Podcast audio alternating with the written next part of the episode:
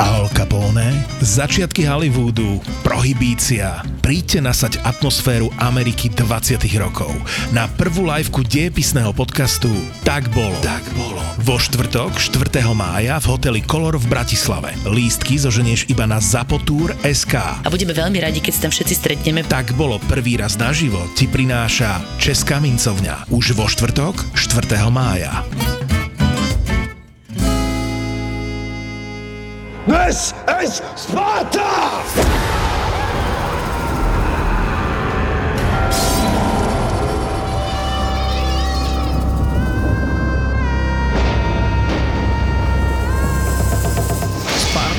Je naozaj niečo veľmi ojedinelé v dejinách a aby som povedal unikátne, pretože tu všetci plnoprávni uh, muži mali jedinú funkciu, jedinú úlohu v živote a to bojovať. Ja si dovolím tvrdiť, že v nejakom takom známom svete uh, nič podobné uh, neexistovalo a naozaj môžeme označiť Spartu za najprofesionálnejšiu armádu v dejinách. Samozrejme to ne, nehovorím o tom, že nebo, bola najpočetnejšia v žiadnom prípade, alebo že by bola najúspešnejšia, ale z hľadiska tej profesionality, z hľadiska toho, že celý život boli muži vlastne vedení k vojenstvu a doslova nič iné nerobili, z času na čas politikárčili, tak v tomto je to unikátne.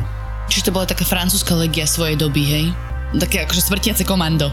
Ja by som to prirovnal možno trošku ku kryžiakom, kde proste obrovská skupina poddaných v Európe pracuje na malú skupinu kryžiakov bojujúcich vo Svetej Zemi a to má tak už také malé porovnanie, ktoré ma napadá a možno proste niekde v Ríme, rímska armáda, takisto sú tam proste otroci, lebo my si musíme proste uvedomiť, že na ľudí, ktorí len bojujú, ktorí si musia zadovážiť zbroj, ktorí musia zadovážiť e, konia, aj keď to pre Spartu nebolo také symptomatické, tak e, vlastne muselo pracovať možno aj 20 násobok ľudí, hej, čiže 20 ľudí pracovalo na jedného.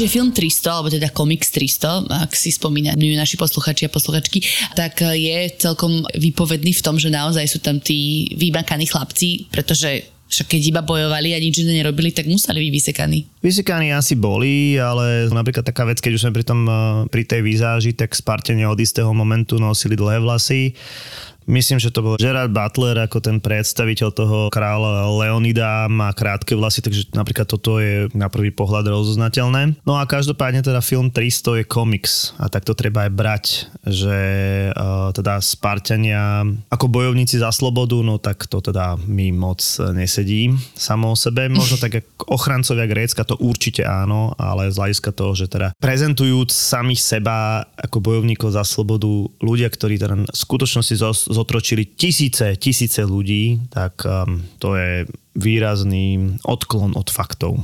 Dobre, rozumiem. Však dostaneme sa k tomu filmu ešte niekoľkokrát. Môžeme si potom aj zakričať This is Sparta uh, na Kolom. záver. Môžeme sa baviť o tom, že prečo teraz ľudia behajú Spartan Race.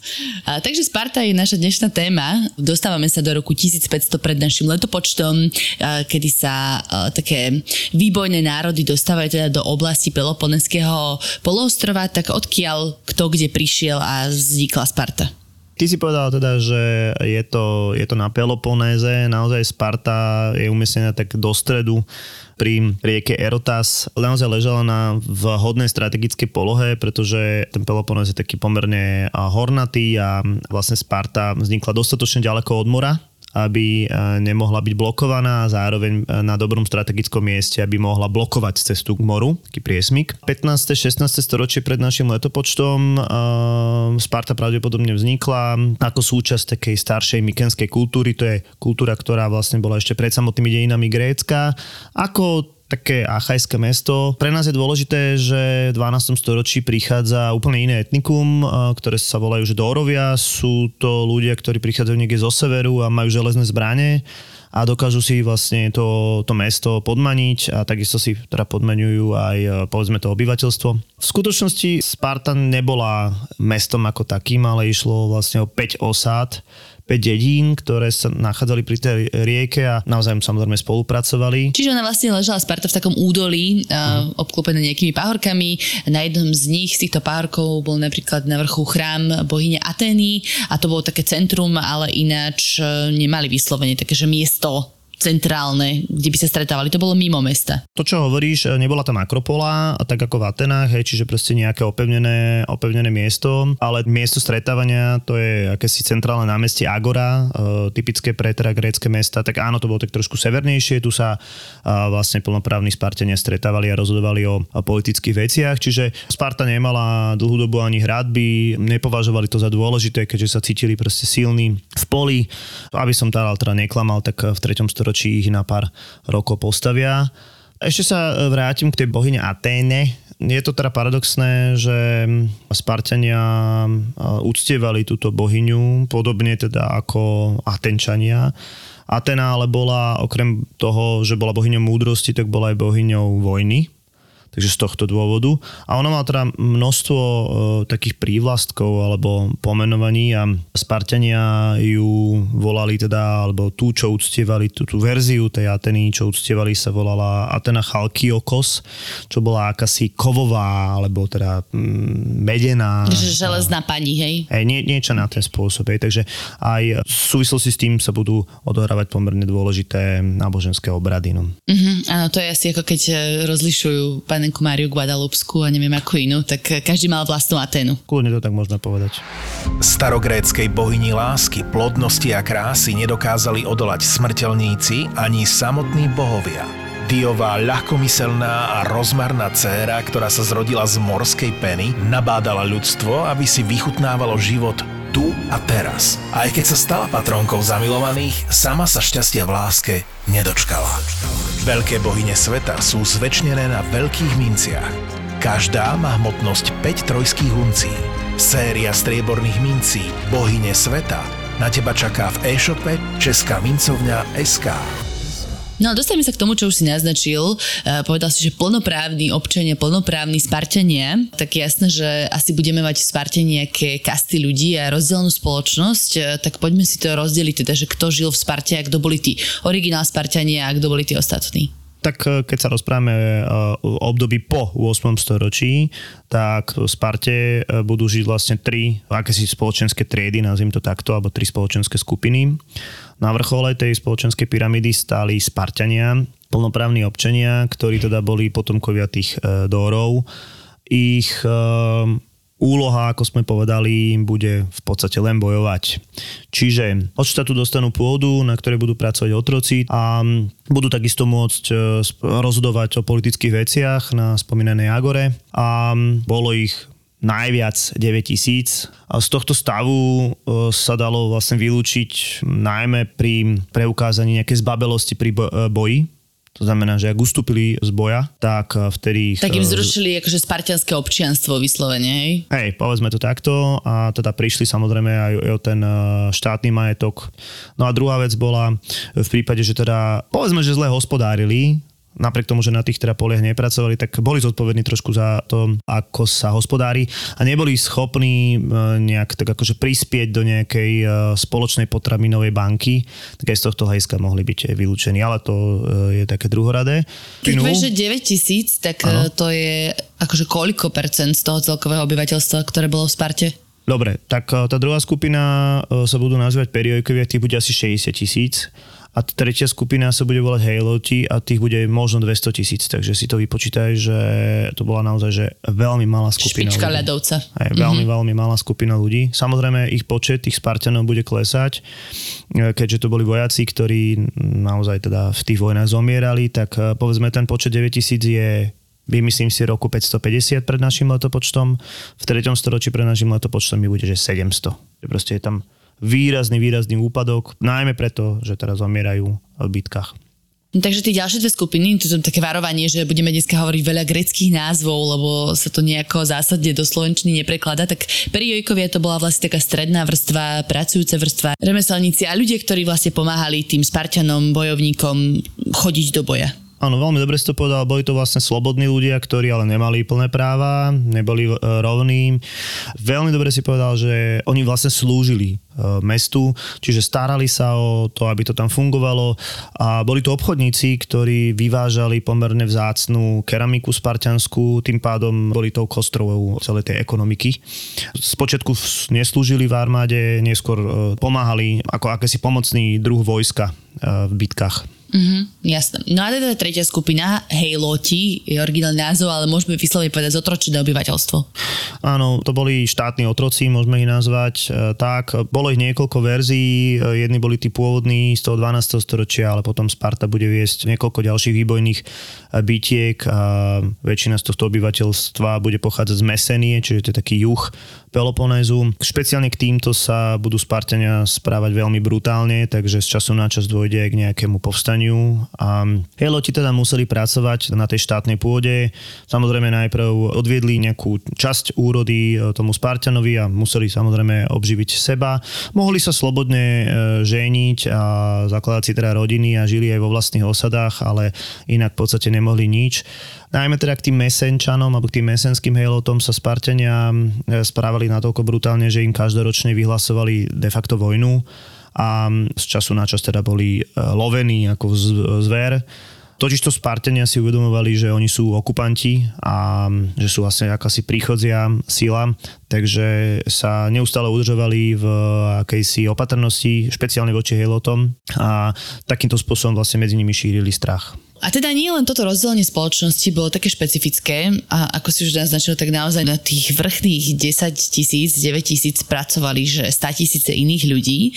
A čo bolo na Sparte naozaj špecifické, bolo to, ako tí originálni Spartania boli vychovávaní. A ako sme už povedali, oni nepracovali a vlastne jediné, čo robili, bol boj a na to už boli trénovaní od veľmi malého detstva.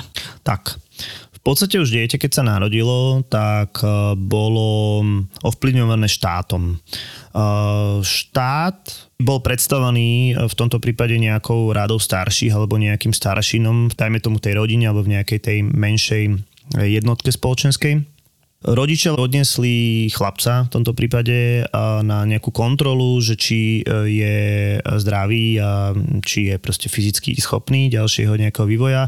A matka mala predtým vlastne okúpať dieťa vo víne, pretože malo byť škodlivé pre choré deti. Takže tým pádom ako keby sa... Že mal odhaliť, či má nejakú chorobu to dieťa, hej? Tak, keď tak, ho okúpala tak. vo víne. Hej.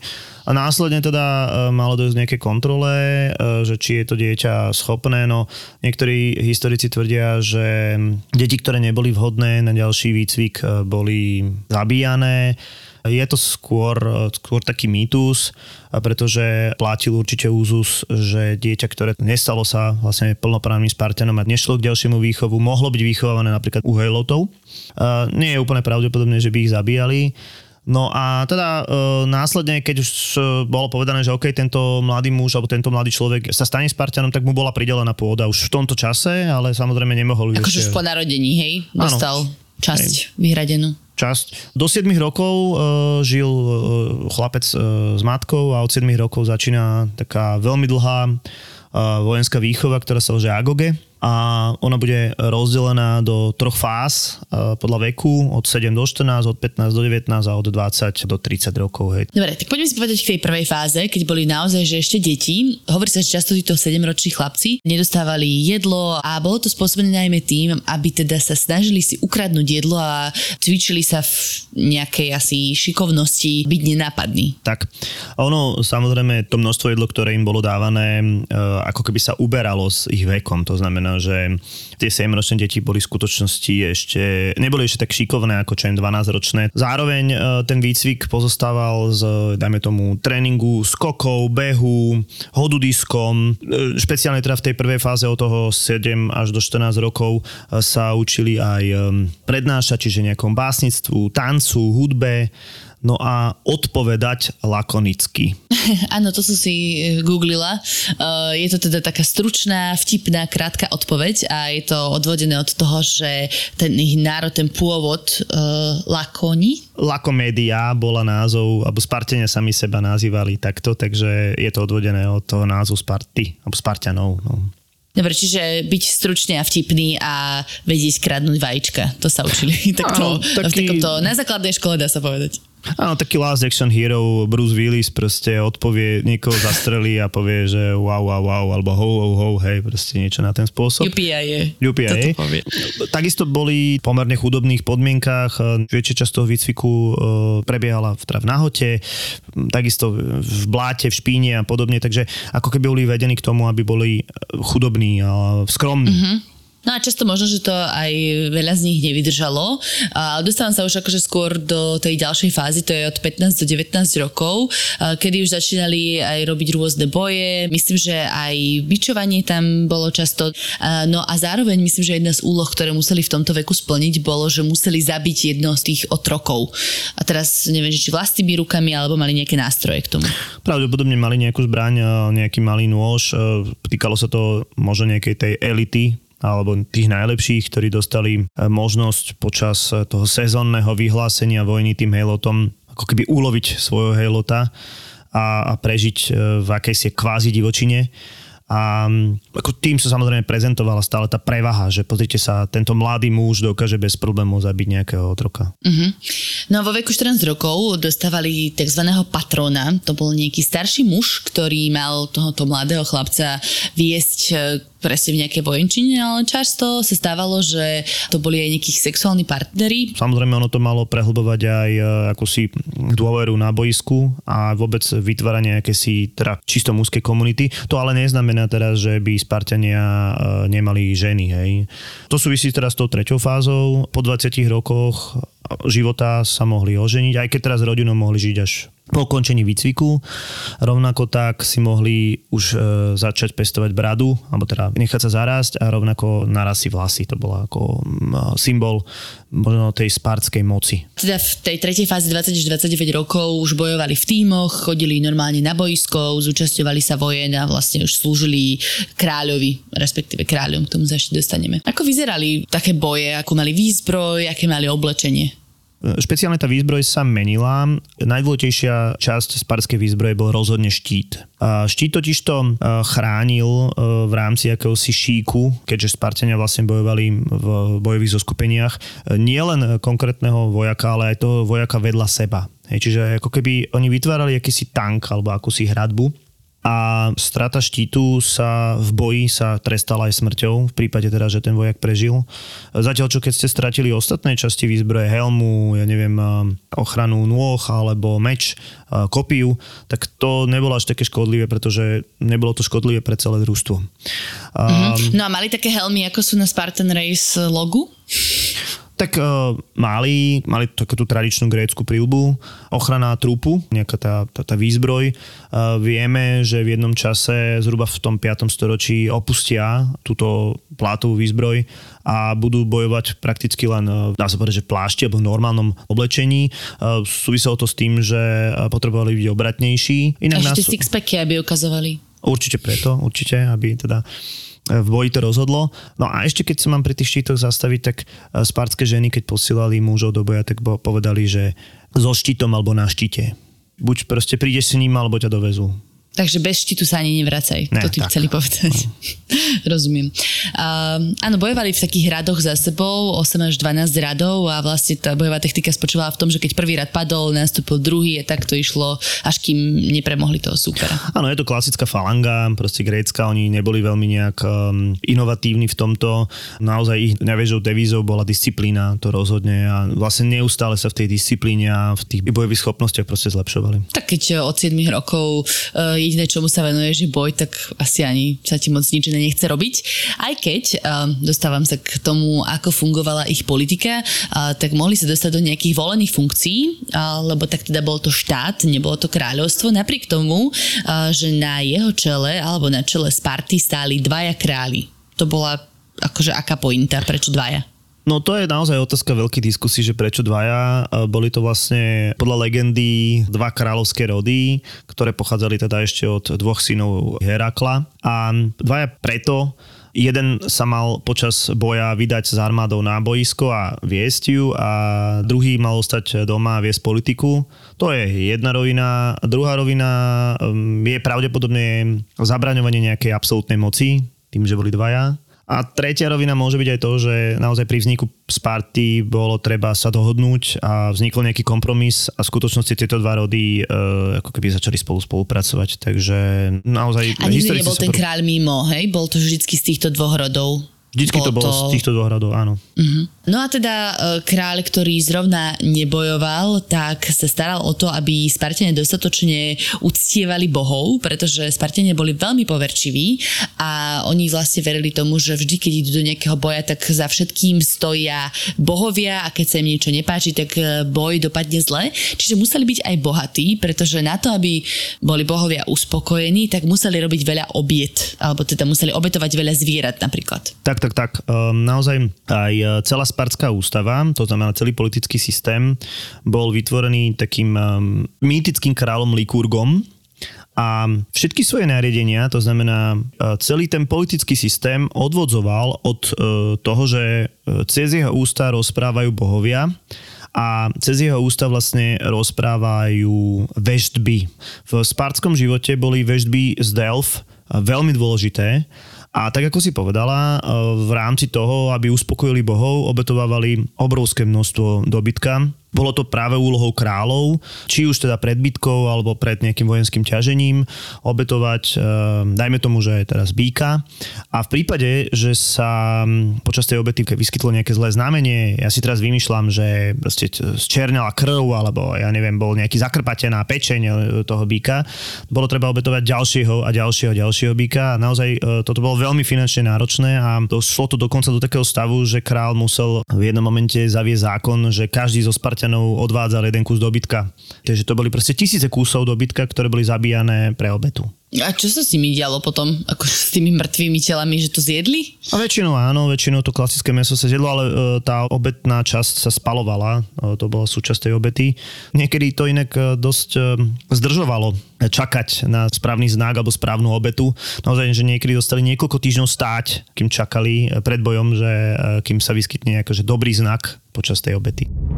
Kerberos. Obrovský pekelný pes, ktorý v gréckej mytológii strážil vchod do podsvetia. Aj keď ho rôzne povesti popisujú všeliako, najčastejšie sa verí, že mal tri hlavy. Symbolizovali minulosť, prítomnosť a budúcnosť. Originálny darček? Zlaté a strieborné mince českej mincovne zo série Bájne tvory. Harpia, Fénix, Skarabeus, Pegas, Svinga, Minotaurus, Kentaur, Hydra a jednorožec v zlate aj striebre. Link na bájne tvory sme ti nechali v popise tejto epizódy, ktorú ti prináša Česká mincovňa. Čiže na čele boli dvaja králi, ktorí predpokladáme rozdovali o tom, kde a ako sa ide do boja. To bola teda dedičná funkcia, no ale potom to bola ešte aj volená funkcia. A, a to boli tzv. efory, asi máme grécky názov, to boli nejakí volení zástupcovia, a, ktorých si Spartanie, tí oficiálni občania volili na rok.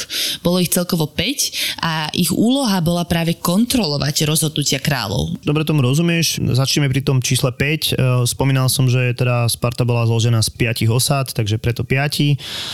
Efory boli asi najmladší v rámci e, toho celého politického systému, čiže vznikli najneskôr. Tak ako si povedal, mali kontrolovať kráľa. Boli volení iba na rok a iba raz mohli byť zvolení.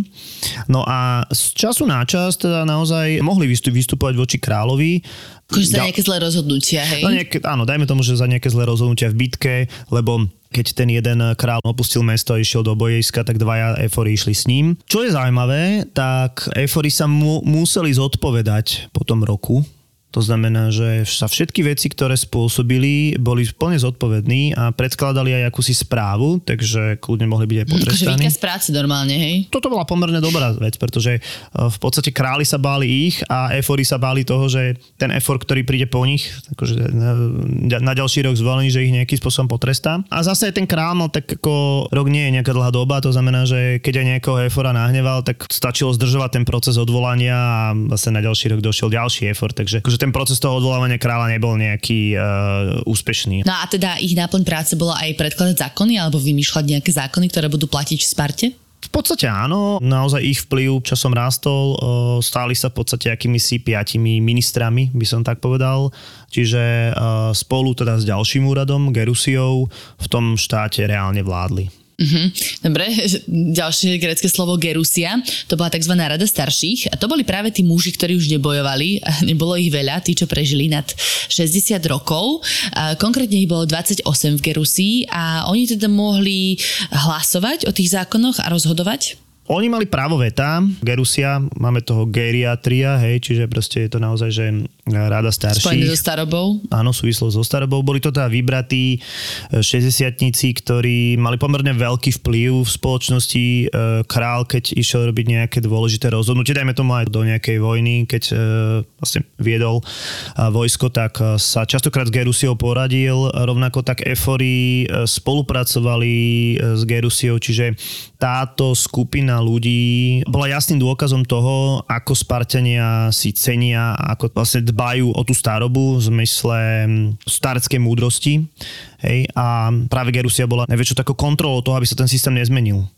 Hej, lebo ten systém zostane nemenný skoro 700 rokov a e, tak Gerusia v prípade, keďže došlo, alebo malo byť dôjsť k nejakej, nejakej reforme, tak Gerusia častokrát povedal, že nie, lebo, lebo tento systém funguje. Hej.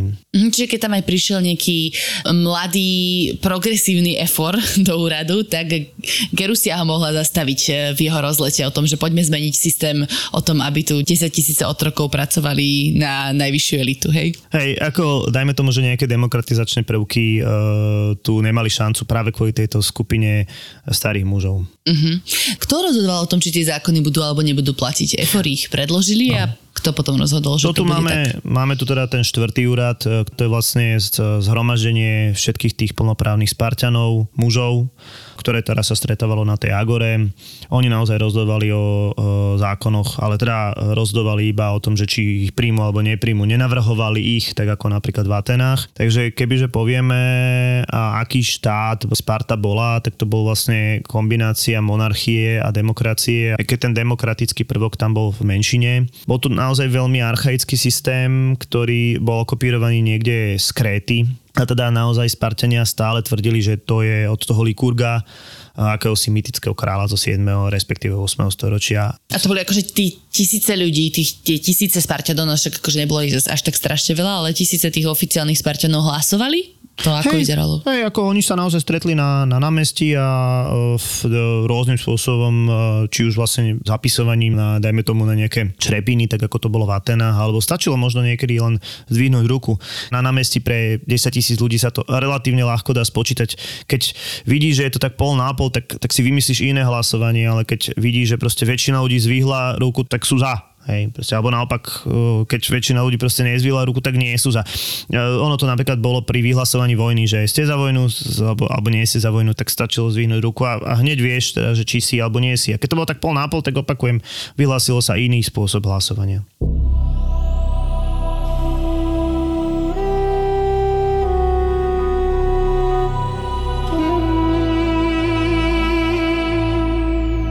Rok 251 od prvých hier v Olympii, teda z dnešného pohľadu roku 525 pred Kristom, spomienke Euripona, mladého spartského bojovníka.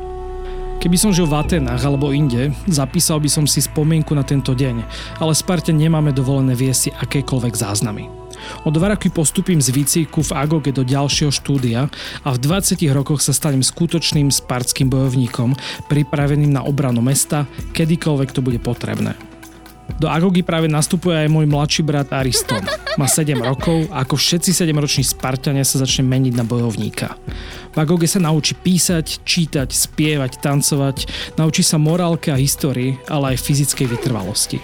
Sám si ešte dobre pamätám na prvé chladné noci bez prikryvky a na dni bez jedla. Bojovať sa musí s prázdnym žalúdkom, inak stratíte obratnosť. Hučal na nás Machinadas, náš tútor. Čo skoro sme sa naučili, že ak sa chceme najesť, musíme kradnúť. Občas sa nám podarilo potiahnuť chlieb, občas aspoň jablka zo záhrady. Nebol problém, ak sme kradli, to nám nikto nemal za zle. Problém by bol, keby nás chytili. A veru sa to občas aj stalo. Vtedy sme dostali strašnú, strašnú bitku. Dávali sme si potom oveľa lepší pozor, chodili sme vo dvojciach, hliadkovali sme jeden pre druhého, učili sme sa spolupracovať. Robili sme vlastne presne to, čo od nás chceli. Do učenia však Sparte nejdu iba chlapci. Vzdeláva sa aj moja sestra Garifalia. Dievčata sa učia trochu inak ako my. Hlavne sa učia doma, ale tiež sa zoznamujú so spevom, tancom, písaním, čítaním i jazdou na koni. Pestujú tiež disciplíny ako hod oštepom alebo diskom. No musia ešte vedieť opraviť odev alebo pripraviť jedlo. I keď málo kedy sa Spartianka k plátaniu tok dostane. Robia to najmä otroky, ktoré sa starajú o chod domácnosti. No späť k tomu, čo čaká mňa a mojich druhov a nakoniec i mladého Aristona. Po rokoch výcviku nás všetkých čakajú skúšky dospelosti, ktoré sa odohrávajú v chráme bohyne Artemis. Okrem spevu sa testuje naša obratnosť boji a to následovným spôsobom. Na oltár sa naukladajú bochníky syra, ktoré obkolesia stráže s bičmi. Našou úlohou je sír ukradnúť. Nestáva sa však, že by sa to komukoľvek podarilo bez toho, aby nedostala ráno bičom. Naša krv je tak obetou bohyni lovu, ktorá nás, ako veríme, bude láskavo ochraňovať. Po úspešnom splnení úloh sa z mladíka stáva dospelý muž. Zaradí sa do oddielu so 14 bratmi, spolubojovníkmi, s ktorými v čase vojny obýva jeden stan. V čase mieru tieto skupiny spoločne trénujú a oddychujú. V 30. veku života sa môže spártsky muž oženiť a venuje potom istý čas rodine, žene a deťom, ale vždy, vždy je pripravený vrhnúť sa do boja za Spartu. Takto je až do 60. veku života. Koľkým však väžba pripíše taký dlhý život a súdičky mu nič nepristrienú. Nie je veru veľa takých, ktorí by nemali náhrobky. U nás v Sparte majú totiž náhrobky len muži, ktorí zomrú v boji a ženy, ktoré zomrú pri pôrode. Takéto koncept životných putí sú totiž cenené a považované za obetu drahy Sparte.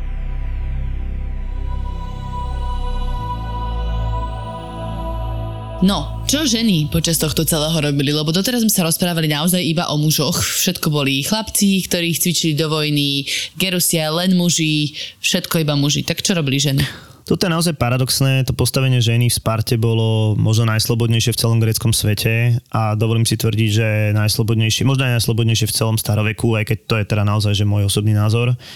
Dievčatá teda žili od 7 rokov s matkou a takisto prechádzali istým výcvikom, aj keď teda ani zďaleka nie takým brutálnym ako chlapci. Veľmi dôležité v čase dospelosti, a to je tá odlišnosť, veľmi dôležité bolo ich právne postavenie. Po smrti manžela sa mohla opätovne vydať a čo je dôležité, tak zdedila všetky jeho súkromný majetok. A tak sa vyskytla taká situácia, že spárska žena sa mohla vydať aj niekoľkokrát za život. A samozrejme po každom manželstve, keď ovdovela, tak sa jej majetok zväčšoval a mohla s ním úplne slobodne uh, disponovať a vlastne až po jej smrti prechádzali na deti. Časom vznikne veľmi vplyvná a veľmi bohatá skupina žien, ktorá bude rozhodovať v Sparte prakticky že o všetkých dôležitých veciach. Alebo respektíve bude mať veľký politický vplyv, tak to poviem. Dobre, ale však oni sa nemohli zúčastňovať na žiadnom politickom konaní.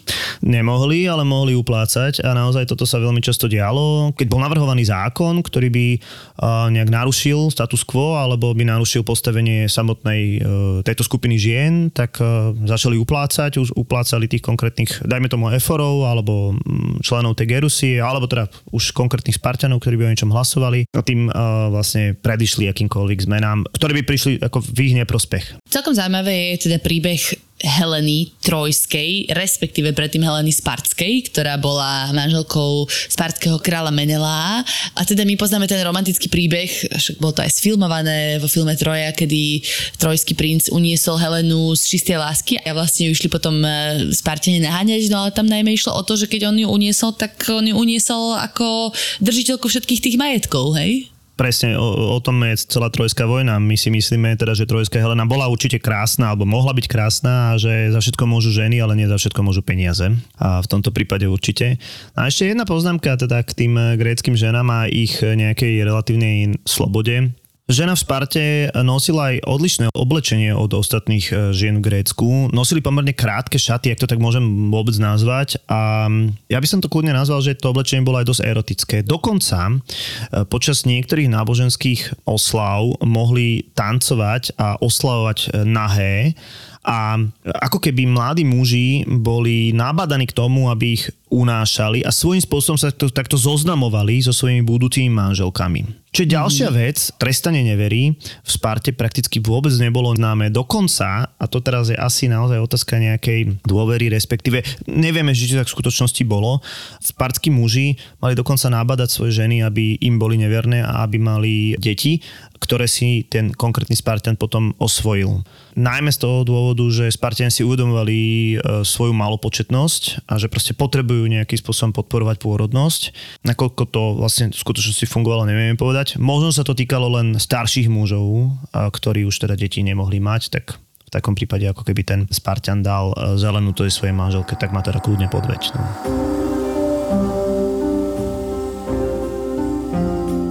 Rok 301 od prvých hier v Olympii, teda z dnešného pohľadu rok 475 pred Kristom, zamyslenie a tenčanky Delfín. Som veľmi rada, že som sa nenarodila v Sparte. Nie len preto, že sú to naši nepriatelia, ale najmä preto, že si neviem ani len predstaviť, ako by som dokázala to, čo majú na tanieri tamojšie ženy. V poriadku, výhodou je, že sa vôbec nenarobia toľko ako my – majú otrokov, helótov a otroky nerobia prakticky všetku prácu za Spartianky. Ale mimo toho veci fungujú celkom inak ako u nás. Spartské ženy napríklad sami obchodujú alebo riadia chod farmy.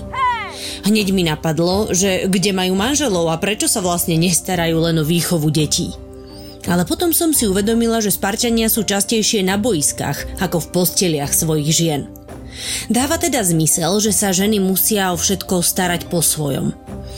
Ale že sa na to vôbec odvážia, ja by som si netrúfla. Veď by som ani nevedela, ako. Tu v Aténach nemáme ako zasiahnuť do politiky, náš hlas nepočudí na súdoch, naši muži nás nevolajú k obchodným rozhodnutiam a nič nevlastníme. V Sparte je všetko inak. A povráva sa, že tam žijú ženy, vdovy, ktoré sa po smrti ich mužov, bojovníkov, opätovne vydali a nadobudli tak viacerými sobášmi veľké bohatstvo. No áno, Spartianky vraj môžu dediť a tá pôda, otroci, všetko čo zdedia patrí naozaj im.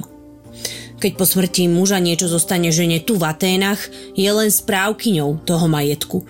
Kým je najstarší syn alebo vnúk alebo ďalší mužský potomok nebude dosť starý, aby sa o dedičstvo postaral sám. Za to Spartianky sú vraj často majetnejšie ako niektorí muži. Kedy si som začula, že až dve petiny bohatstva v Sparte patrí ženám. Všeličo sa rozpráva a e, niekedy sa je v tom ťažké význať. Ale u nás sa na Spartianky pozeráme ako na promiskuitné fuchtle. Nosia krátke šaty a nedbajú na to, aby ich ktokoľvek očumoval. Vraj je to preto, aby sa mohli voľne hýbať a trénovať hod diskom alebo jazdu na koni. Ale kto to kedy videl, aby žena robila také veci? A dokonca si vraj vlasy strihajú nakrátko ako muži. Tu v Aténach sa vplyv a postavenie ženy na prvý pohľad rozozná podľa účesu. Zložité vrkvočiky a krásne lokne sú to, čo vystavujeme na obdiv. A nie nohy až po... Mm. Robí sa to pred svadbou, keď už sú rodiny dohodnuté na sňatku. Neveste oholia hlavu, oblečujú jej mužské šaty a nechajú ju v temnej miestnosti čakať, kým príde jej budúci muž, ktorý si ju vezme a potom sa vráti do kasární. A tak aj naďalej žijú. Ak chce muž vidieť svoju ženu, musí sa za ňou v noci vykradnúť z kasární a samotné manželstvo je verejne oficiálne, až keď žena otehotne. Celkom iný svet tá Sparta. Hádam jediné, čo máme so Spartiankami spoločné je, že si nadovšetko vážime požehnanie, ktoré nám bohovia zosielajú v podobe detí. A ja na tých svojich lotrov nedám dopustiť. Mám ich už štyroch a piaté je na ceste. Nadviažem ešte na to, čo si spomenul, že pri rôznych festivaloch mohli tancovať náhe okolo ohňa a tak ďalej, tak uh, oni mali špartene také všelijaké zaujímavé, nechcem povedať okultné, ale zaujímavé festivaly, niekoľko týždňové. No, Spartania, to by sme nepovedali, boli naozaj veľmi nábožensky založení ľudia. Okrem oslavania bohyne Ateny oslavili ešte aj bohyňu Artemis. V tej súvislosti dochádzalo k bičovaniu tých mladých mužov. No, bohužiaľ, viacerí z nich e, pri tom obradnom bičovaní zomreli. A okrem toho oslavovali aj boha Apolóna, dokonca mali také tri festivaly, naozaj niekoľko dňové až, až týždňové. Všetky tie tri prebiehali od mája do augusta a taký ten známejší festival sa volal Hyakintia na vlastne oslavu e, milenca boha Apolóna, ktorý teda nešťastne zomrel pri e, vrhu diskom. A pri tomto napríklad festivale sa naozaj oslavoval život aj smrť Zaujímavý bol e, ďalší festival Gymnopaidia, kde vlastne všetci mužskí Spartania museli zápasiť e, bez zbrane v akomsi športovom turnaji. A posledný festival súvisil so žatvou, kedy teda Spartania prerušili akúkoľvek e, činnosť, zároveň teda prerušili aj boje a sústredili sa na žatvu. Aj keď teda oni ju fyzicky nevykonávali, ale dohliadali na ňu. No.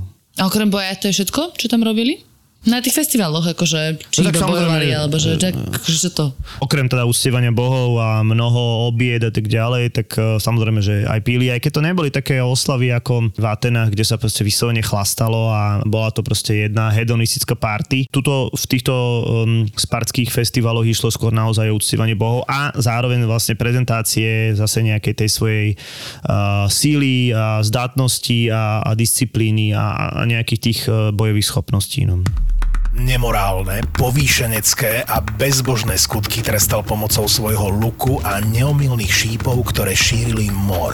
Boh svetla Apolón bol jedným z najvýznamnejších bohov starovekých Grékov. Apolón, Zeus, ale aj Dagda, Thor, Osiris, Svarok alebo Odin, veľkí bohovia sveta, sú zväčšnení na veľkých minciach. Každá má hmotnosť 5 trojských uncí. Séria strieborných mincí Bohovia sveta na teba čaká v e-shope Česká mincovňa SK alebo v predajni Českej mincovne na Suchomíte 1 v Bratislave. Ako teda dopadol osud Sparty? Mm, Spartanie sa postupne míňali, tak kde sa to asi najviac rozbilo? Kde najviac Spartanov sa stratilo? Najskôr asi k tým vzostupom, až potom k pádom. Vrchol spartskej moci prichádza v 6. a 5. storočí, čiže povedzme okolo roku 500, kedy je Sparta najsilnejším gréckým štátom, myslím tým vojenský a tituluje sama seba e, za ochrancov celého Grécka.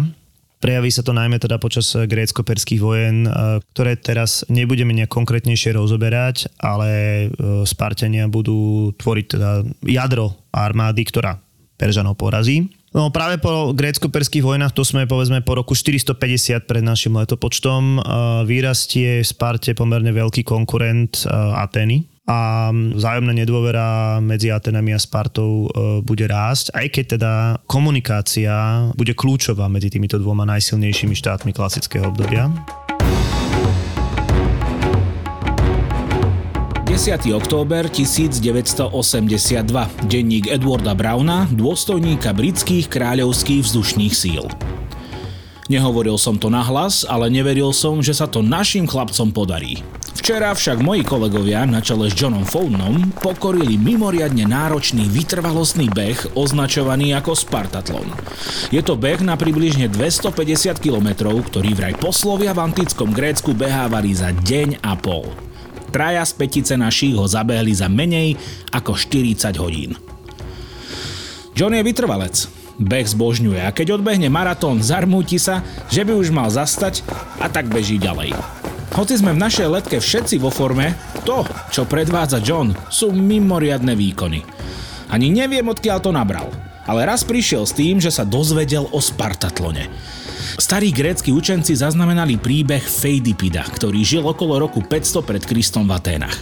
A bol to profesionálny bežec, kuriér, ktorého vyslali do Sparty, keď Peržania zakotvili pri maratóne a hrozilo nebezpečenstvo. Feidipides sa vydal na cestu, aby inak z nepriateľených Spartanov požiadal o pomoc. Bežal v horúčave a musel podať naozaj nadľudský výkon, aby do Sparty dorazil včas. Nebol to však ojedinelý prípad. História si pamätá aj na bežca Labrasa, ktorý sa na púť vydal na jar. Vytrvalci neboli skúsení, energiou nabití mladíci, ale muži po 40 ktorí výborne poznali terén, zdroje pitnej vody, ešte stále mali dosť fyzických, ale už i dosť psychických síl, aby takéto behy zvládli. Labras bežal na boso. Kožu na nohách mal hrubú a staral sa o ňu ako o najväčší poklad. Veď bola jeho živobytím. Neniesol toho so sebou veľa. Malú fľašu na vodu, fľaštičku s olejom, ktorým si potieral bradavky, aby mu ich pri behu neškrela tóga, lebo sa to dialo aj pri tých najvoľnejších odevoch. Ďalej sušené meso a figy s medom. Správu poslovia odovzdávali ústne. Mali však so sebou malý zvitok s aténskou pečaťou, ktorá slúžila ako dôkaz dôveryhodnosti posla. Kuriéri nenávideli psy. Užili si množstvo ich dorážania, keď bežali okolo statkov na okraji miest. Napríklad v Aténach väčšina ľudí nebývala v meste, ale práve v Démach, dedinách na predmestí. Bežalo sa tadiaľ nádherne. Pomedzi olivovníky v hájoch a zasiatý jačmeň.